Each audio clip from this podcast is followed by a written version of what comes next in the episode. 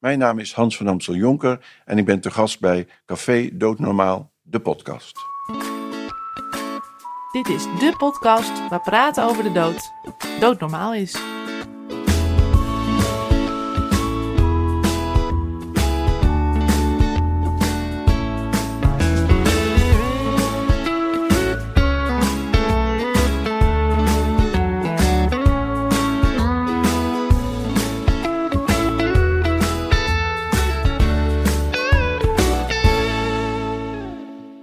Vanuit een stil Amsterdam heet ik je welkom bij weer een nieuwe aflevering van Café Doodnormaal, de podcast. Mijn naam is Gerrit Ekelmans en tegenover mij zit, zoals altijd, Sebastian Hattink. Waar gaan we het vandaag over hebben, Sebastian? Nou, ieder seizoen kwam het wel een keer ter sprake, namelijk sterven in eigen regie, zonder dat daar een arts aan te pas komt. Maar hoe vind je nou de juiste informatie als je dit wilt? En hoe weet je nou welke methoden er zijn en welke methoden er waardig zijn? Speciaal voor antwoord op deze vragen is er het handboek De Vredige Pil. En om ons alles te vertellen over het handboek De Vredige Pil, schuift vandaag Hans van Amstel Jonker aan. Hans is eerder te gast geweest in de aflevering over wilsverklaringen, maar vandaag schuift hij aan omdat hij de Nederlandse vertaling van het handboek heeft geschreven. Hans, wederom van harte welkom. Dankjewel. Hans, zou je ons kunnen vertellen wat het handboek is en hoe deze tot stand is gekomen? Ja, dat is een boek met een enorme geschiedenis. Die ga ik in het kort even vertellen. Iedereen denkt dat Nederland de eerste euthanasiewetgeving ter wereld had. Dat is niet zo. Dat was eh, een paar jaar eerder in Australië. Dat was een wet waardoor mensen recht hadden op hulp bij sterven. Uh, die wet is acht maanden van kracht geweest en toen is die ingetrokken door de federale regering. Tijdens dat die wet van kracht was, was er een arts, dokter Philip Nitschke in Australië, die met gebruikmaking van de mogelijkheden van die wet uh, een aantal mensen uh, mocht helpen bij het sterven. En dat deed hij niet door ze euthanasie te geven, maar door hen eigen regie te geven over het sterven. En dat deed hij met een heel ingewikkeld, met een laptop en een infuusapparaat. En dan moesten mensen een aantal vragen beantwoorden op de laptop. Waaruit blijkt dat ze wilsbekwaam zijn. En als ze alle vragen goed beantwoord had, ging het infuus lopen. En dan stierven ze in eigen regie. En uh, toen werd die wet ingetrokken. En uh, hij heeft dat gezegd, ik heb dat zo'n mooie periode gevonden dat ik mensen op een legale manier mocht helpen bij sterven. Daar wil ik mijn levenswerk van maken. En toen heeft hij daarvoor een organisatie opgericht, Exit International. Met 20.000 leden hebben die inmiddels verspreid over de hele wereld. En toen kreeg hij ook heel veel vragen van ja, uh, aan mensen uit de hele wereld. Ik wil sterven in eigen regie. U weet nu hoe dat moet. Vertel mij dat. En toen kwam hij uiteindelijk na een paar jaar op het idee van laat ik daar eens een boek over schrijven. En dat is in 2006 is dat uh, geworden de Peaceful Pill Handbook. En dat is toen uitgebracht in het Engels. Dat was geheel tegen het zere been van de artsenorganisatie in Australië. Die wilde hem daar ook voor gaan aanklagen dat hij dat zomaar deed. En toen heeft, en uh, die wilde ook zijn, zijn bul afnemen. Toen heeft hij heel persoonlijk zijn eigen bul openlijk verbrand omdat hij zei van, nou, uh, als je, je hoeft hem niet af te nemen. Ik, ik, uh, doe, ik doe het ook in eigen regie. Stop ik ermee. Hij is verhuisd naar Europa. En toen um, zei hij van, het boek mag ook in andere talen verschijnen. En um, toen is er een Nederlandse, Duitse, Franse, Spaanse en Italiaanse versie van gekomen. En inmiddels was het ook zo dat het boek een online versie had, omdat de inhoud van het boek vrij regelmatig aan veranderingen onderhevig is. Dan moet je steeds herdrukken. En een online boek is natuurlijk via internet te bezichtigen, want bijvoorbeeld in Australië is het boek officieel ook verboden. Het wordt ook wel eens onderschept als iemand een papieren versie van het boek uh, invoert. Dus daar wordt ook op gelet. En zodoende zijn er dus in, uh, in zes talen is er het handboek. En het handboek, daarin beschrijft hij eigenlijk alle methoden die er zijn om je leven in eigen regie te beëindigen. Met daarbij een soort scorelijstje van: is het betrouwbaar, is het veilig, is het beschikbaar? En per editie is er ook een extra hoofdstuk aan toegevoegd. Want bijvoorbeeld voor Nederland uh, is het van, van groot belang dat je ook vermeldt dat in Nederland je natuurlijk niet voor je dood aangewezen bent op sterven in eigen regie, maar dat er ook een euthanasiewet is die ook mogelijkheden biedt. En hoe onze palliatieve zorg geregeld is en dat er een expertisecentrum is. Dus er moest ook Nederlandse input komen en daarvoor ben ik destijds benaderd. Want het boek was officieel al vertaald, maar het had niet echt een, laten we zeggen, Nederlands trekje precies afgestemd op de Nederlandse situatie. Dus ik heb gezorgd voor het Nederlandse trekje, het Nederlandse accent. En ik heb er dat hoofdstuk aan toegevoegd voor ja, hoe is het in Nederland met euthanasie geregeld. En voor de uh, Nederlandstalige Belgen is er ook een hoofdstuk van hoe is het in uh, België geregeld. En dat is dus het, ja, het meesterwerk, uh, de Peaceful Pill Handboek. En dan de Nederlandse versie hebben we keurig vertaald naar Handboek de Vredige Pil. En hier in Nederland niets verboden. Hier in Nederland niet verboden. Maar kan ik hem overal halen of bestellen? Nou, uh, zij hebben er destijds Philip Nietzsche, want ik praat natuurlijk namens hem, uh, omdat hij de echte de schrijver en bedenker is samen met zijn vrouw Fiona Stewart. Uh, Philip Nietzsche, die, die vindt dat ieder mens recht heeft op keuze, vrijheid ten aanzien van het sterven, ongeacht de situatie. Uh, hij weet ook dat je je op glad ijs beweegt als je zo'n boek voor iedereen beschikbaar stelt. En hij zegt van, ik heb het bedoeld en geschreven voor oudere mensen die na een weloverwogen afweging van wat is mijn kwaliteit van leven nog hun leven willen beëindigen. Of mensen die wat ouder zijn en ziek zijn. En daarom wil ik niet dat het boek in handen komt van bijvoorbeeld uh, jongeren met psychische problemen. Uh, die hopeloos in de, in de knoop zitten met zichzelf en hun leven willen beëindigen. En als je ook kijkt naar de recente geschiedenis in Nederland. Op het moment dat jongeren met eigen wilmiddelen hun leven beëindigen, ontstaat er commotie. En Philip heeft er duidelijk voor gekozen. Hij zegt van dat zal wereldwijd ook gebeuren als ik dat boek openlijk beschikbaar uh, stel. Dus wat uh, hij heeft, uh, ze hebben toen besloten dat het boek alleen te koop is voor mensen vanaf 50 jaar.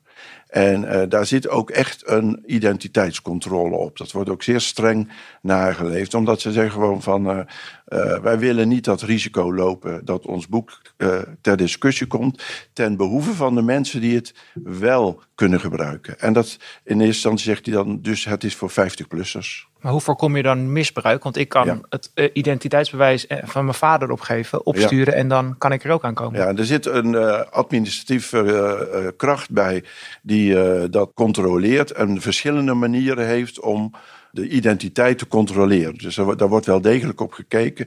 Er wordt ook af en toe wel inderdaad wel iemand afgewezen of er valt wel eens op dat het een dat het niet klopt. En dan wordt de navraag gedaan, dan hoor je ineens meer niks meer van ze. Dus uh, uh, 100% zekerheid heb je niet. Maar het, wordt, het is onderdeel van de procedure van het bestellen. Zowel voor de papieren versie, waarvan om de zoveel jaar een herdruk komt, als voor de online versie is identificatie met leeftijd vereist. En het is dus uh, op één plek te bestellen. Het is niet zo dat ik naar de lokale boekhandel kan gaan en daar mijn identiteitsbewijs laat zien. Nee, dus één plek. het is op één plek te bestellen. Hè? En dat is dan op de, via de website van Exit International, de organisatie. En uh, zij zeggen ook van ja, dan houden wij ook die grip daarop. Maar er zijn dus wel mensen die beoordelen of jij een boek krijgt of niet. Op, op basis van je leeftijd. Ja. Dat is de enige controle. Dat is de enige controle, ja. ja, ja. Want de inhoud van het boek zijn dus allemaal methodes om in eigen regie te, te overlijden. Ja, ja. Hoe, hoe kom je aan al die methodes? Ja, in eerste instantie, hij heeft natuurlijk zijn methodes die hij gebruikt had bij, bij die hulp bij uh, levensbeëindiging in Australië. Het was de laptop met het infuus. Met het laptop ja. met het infuus. Die heeft hij natuurlijk ingezet. En uh, ja, uh, toen dat, dat niet meer mocht, ging hij natuurlijk ook kijken zo welke alternatieven zijn er. En als je daarin gaat snuffelen, dan kom je natuurlijk van alles en nog wat tegen. Op een gegeven moment blijkt dat ook een, een, on, uh, on, dat? een onontgonnen terrein te zijn. Dat hij zag, dacht van, nou laat ik me daar eens in gaan verdiepen. En omdat hij arts is, kan hij natuurlijk ook dingen vanuit de medische hoek bekijken. En als je het boek leest, dan zegt hij ook van bij iedere methode van hoe dat in het menselijk lichaam werkt. En dan heb je het bijvoorbeeld over uh, bepaalde gassen, bepaalde zouten die je kunt gebruiken. En uh, dan zegt hij ook van, er zit ook een stukje fysiologie bij. Van wat gebeurt er met je lichaam? En dat maakt ook dat het boek als het ware een inzicht geeft van als je deze of deze methode gebruikt, dan gebeurt er dat met je lichaam. En uh, aan het eind van iedere methode staat dan ook die tabel uh, over veiligheid en beschikbaarheid enzovoort. En wat hij daarmee bedoelt is, uh, ik wil het zodanig presenteren dat uiteindelijk iedereen die kiest voor een zelfgekozen levenseinde, zijn eigen afwegingen maakt. Want hij zegt, ik maak ze niet voor je. Maar de eigen afweging maken. En dat hij zegt van dit zijn de plussen en de minnen van iedere methode. En jij moet kijken wat bij jou past. En jij moet kijken wat niet bij jou past. Dus hij bekijkt het echt fysiologisch. Dus hij is niet bij elke zelfdoding aanwezig met een tabelletje om af te vinken van nou, dit is wel... Nee, hij, wat, hij, wat hij wel graag wil... Kijk, want het is niet zo. Hij levert zelf ook geen, geen uh, middelen voor zelfdoding en zo. Dus maar in het boek zegt hij ook van... Ja, ik heb ook heel graag rapportage achteraf. Alleen ja, iemand van over, die overleden is, is dat moeilijk. Maar dat hij daar wel vraagt van een nabestaande van laat mij weten uh, hoe het gegaan is. Uh, zodat we daar lering uit kunnen trekken. Want er is bijna geen onderzoek op dit gebied, omdat op heel veel manieren eigenlijk niet mogen, of die zijn uh, niet toegestaan of uh, moeilijk te realiseren. Dus er is heel weinig onderzoek over van hoe het dan daadwerkelijk gegaan is. En daar probeert hij ook data voor te verzamelen. En die vermeldt hij dan ook. En dat heb je bijvoorbeeld gezien bij, uh, op, recentelijk in de laatste update van het Nederlandse middel X. Uh, heeft hij via het vergiftigingscentrum en via de corporatie Laatste Wil de eerste 40 uh, bevindingen van mensen die uh, overleden zijn met het middel. En daar geeft hij dan een zeg maar, algemene conclusie die hij ook heel persoonlijk vindt. En daarvan zegt hij bijvoorbeeld van dat je eraan doodgaat, dat is vrijwel zeker. Maar als je ziet, één van één op de vier heeft vervelende gevolgen of, uh, nadat je het hebt ingenomen. Of kan het lang duren of je kunt stuiptrekkingen krijgen. Nou, dat, dat constateert hij. En dan is het aan jou natuurlijk om te zeggen van... ja, nou, dan heb ik dat te maar. Of dat je dan zegt van nou, maar zo wil ik niet dood. Dus, uh, en zo probeert hij dus dat boek... Het is een soort naslagwerk, uh, een beetje een encyclopedie voor het levenseinde. En wat, uh, wat hij zegt, uh, als het gaat bijvoorbeeld over cyanide, ja, dan vertelt hij ook het hele verhaal hoe dat in de Tweede Wereldoorlog gebruikt is.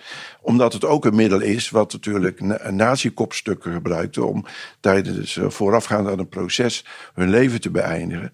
En nou ja, het is bij het Joegoslavië-tribunaal nog een keer gebeurd. En dan zegt hij, ja, dat zijn ook methodes. En dan, schrijft hij ook bij, ja, maar het is wel een hele pijnlijke methode. Maar het is wel een methode. En neemt hij dan ook de ervaring van naasten uh, mee, die er bijvoorbeeld naast zitten, hoe dat voor hen is om als iemand een bepaald middel of een methode heeft toegepast? Ja, altijd, want er zijn dus ook methodes uh, waarbij er bijvoorbeeld ook risico is voor naasten als zij daarbij aanwezig zijn.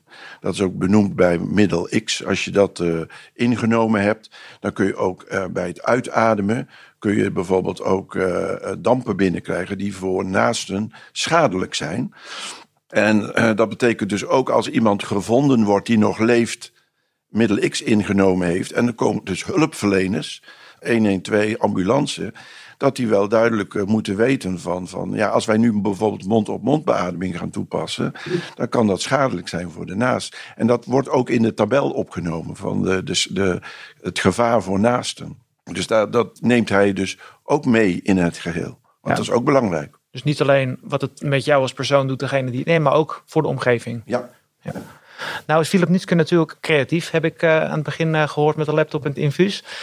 En hij heeft een heel overzicht van welke middelen zijn er, wat is waardig, enzovoort, enzovoort. Uh, ontwikkelt hij zelf ook methoden om, die hij als aanvulling gebruikt op het boek? Hij zegt zelf altijd van Nembutal, dat is een, dat is een middel, maar dat is een, is medicijn wat het beste werkt. Alleen de verkrijgbaarheid daarvan is moeilijk. En in landen waar het wel verkrijgbaar is, is dat altijd op recept via een, een arts.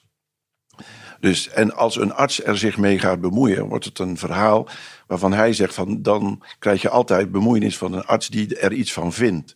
Dus hij heeft altijd gezegd van ik zoek naar methodes waarbij eigenlijk eh, de inzet van medicijnen niet noodzakelijk is. En uh, daardoor heeft hij zich een beetje gefocust op uh, gassen. En als je aan gassen denkt, dan is bij de meeste mensen de eerste reactie van help, help, ik stik. En dan krijg je dat idee van concentratiekampen waar mensen de douche in moesten en gassen over zich heen krijgen. Nou, hij legt dat dan ook uit, hè, omdat hij weet hoe dat als arts hoe dat werkt. En hij zegt van er zijn methodes waardoor je bijvoorbeeld met stikstofgas of met heliumgas, als je dat langzaam gaat inademen, dat dan de zuurstoftoevoer naar de hersenen langzaam maar zeker stopt. En dat leidt tot een coma en dat leidt tot een waardig sterven. En uh, heliumgas en stikstofgas uh, kun je gewoon kopen.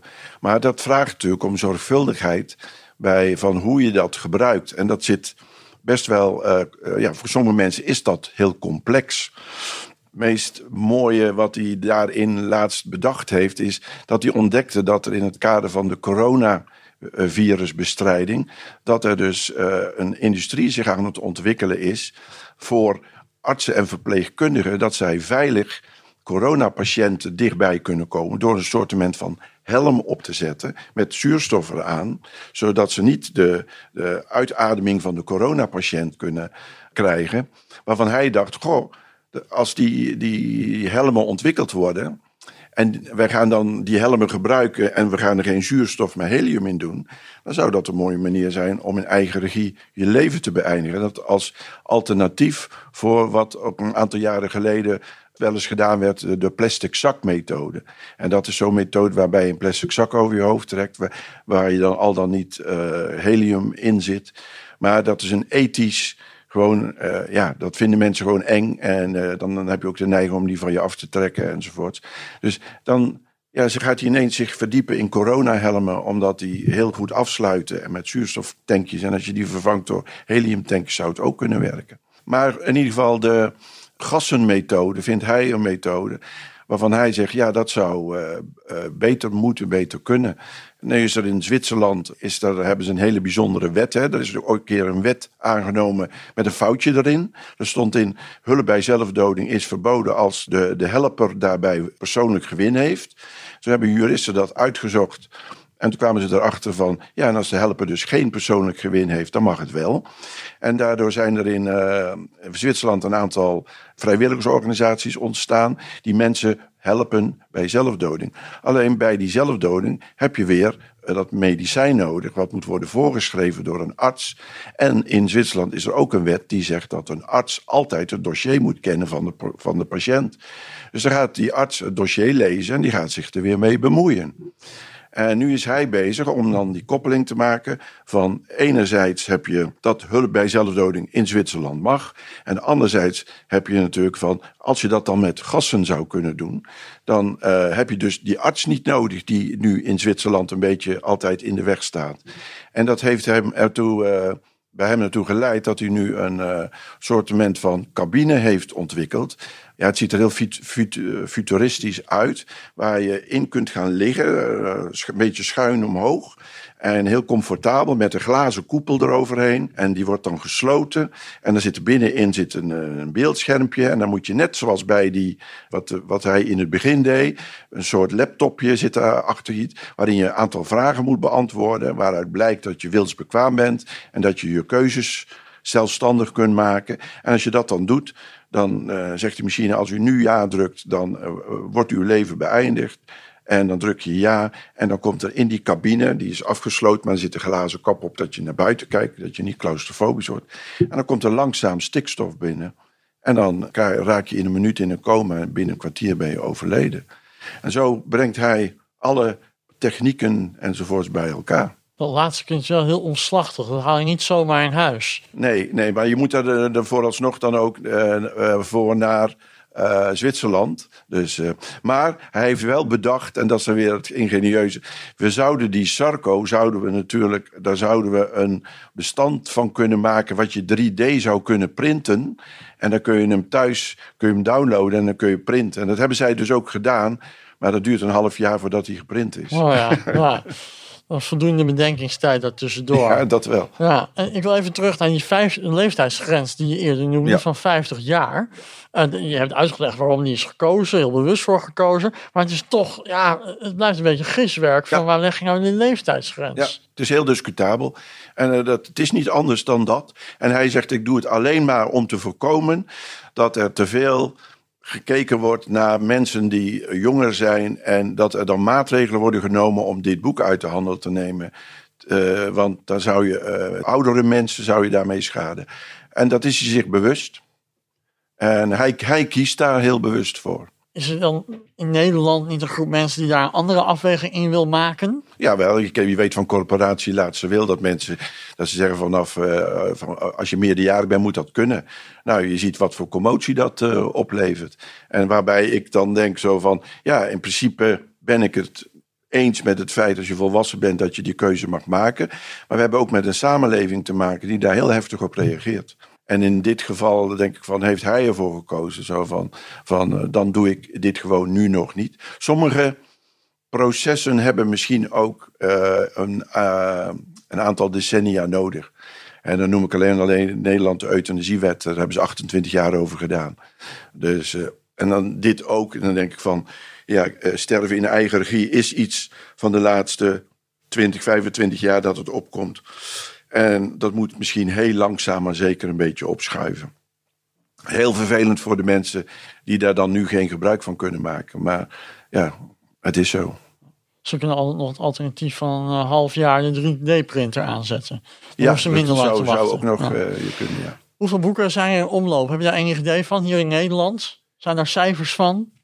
In hoeveel boekenkasten staat die? Nou, weet ik, ik, weet, ik weet het niet. Ik denk eh, 2000 of zo. Oké. Dat is alleen op papier, niet digitaal. Nee, beide. Oké. Ja, ja. ja, en er zijn mensen die raadplegen het één keer. En er zijn mensen die en, en maken dan gebruik van de mogelijkheden.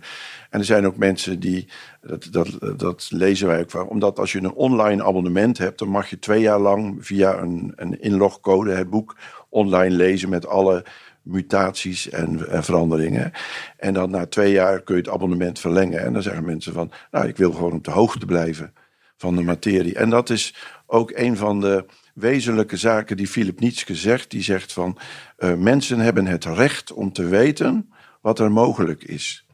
En eh, hij zegt, als je met een dokter gaat praten, dan kom je heel vaak tegen dat een dokter heel vaak behandelmogelijkheden heeft en verder niet.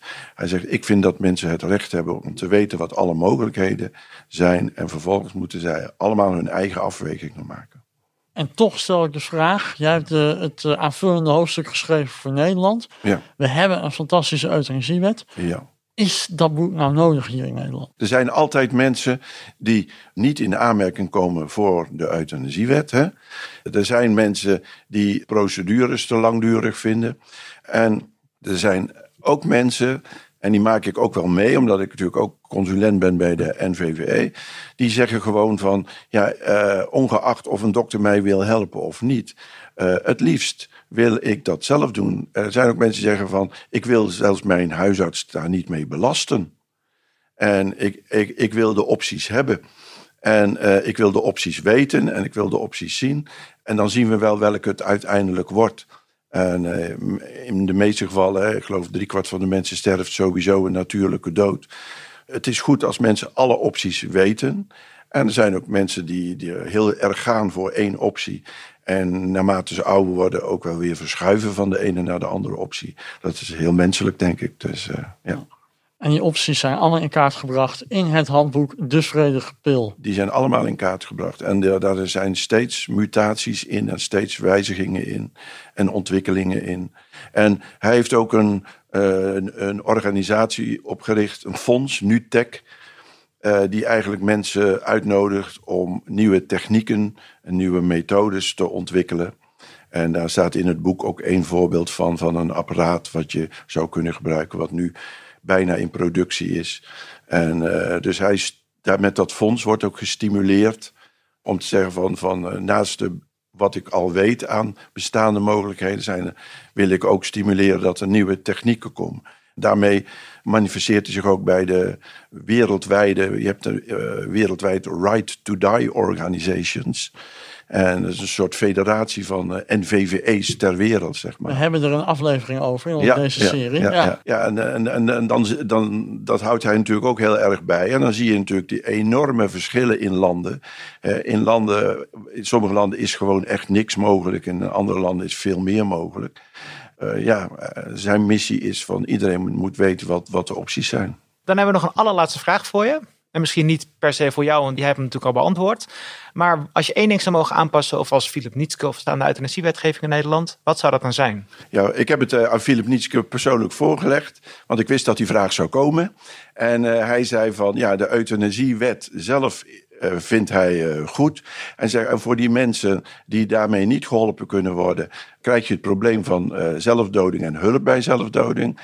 Hij zegt, ik ben heel sterk voorstander van dat Nederland die route volgt, die nu ook door andere Europese landen gevolgd wordt, dat sterven ook een recht wordt en hulp daarbij automatisch dan ook een recht wordt, waarbij wat dan gefaciliteerd zou mogen worden. Want wat je nu ziet bij de middel X, dat de overheid maatregelen neemt om het faciliteren van middel X te blokkeren. En dat hij zegt van nee, dat eh, in het kader van uh, mensen moeten, moeten de mogelijkheid hebben om het zelf te regelen. Dus dat faciliteren ook niet meer strafbaar is. En dat is wat hij zou willen veranderen. Dat is natuurlijk ja, heel logisch als je zo'n boek uitgeeft. Want daar staat het in. Dan is het ook een plicht van een arts om daaraan mee te werken. Uh, ja, maar dat is dan nog de discussie, denk ja. ik. Ja, ja. Moet nooit de plicht zijn. En toch is dan misschien een boek weer niet meer nodig als die uitbreiding van de wet er eenmaal is. Nou, als mensen, ik denk als, als, je, als je hem tegen hem zou zeggen van iedereen zou uh, waardig kunnen sterven in eigen regie, dat hij zegt van dan sluit ik Exit International. Ja. Kijk. Dan sluiten we daarmee af. Dank voor je uitleg over dit handboek en meer achtergrondinformatie erover. En dank voor je komst in onze studio. Graag gedaan. Dit was het weer voor deze aflevering van Café Dood Normaal, de podcast. Volgende week zaterdag staat er weer een nieuwe aflevering voor je klaar in jouw favoriete podcast-app. Voor nu bedankt voor het luisteren en wil je nou geen aflevering missen, vergeet je dan niet te abonneren. Dan krijg je automatisch een melding als er een nieuwe aflevering voor je klaar staat. En vond je het nou interessant om deze podcast te luisteren? Laat dan vooral een beoordeling achter. En mocht je vragen hebben naar aanleiding van deze podcast of opmerkingen willen mailen, dan kun je die sturen naar jongeren.nvve.nl. En als laatste willen we nog de NVVE bedanken voor het mede mogelijk maken van deze podcast. En zeggen we graag tot volgende aflevering.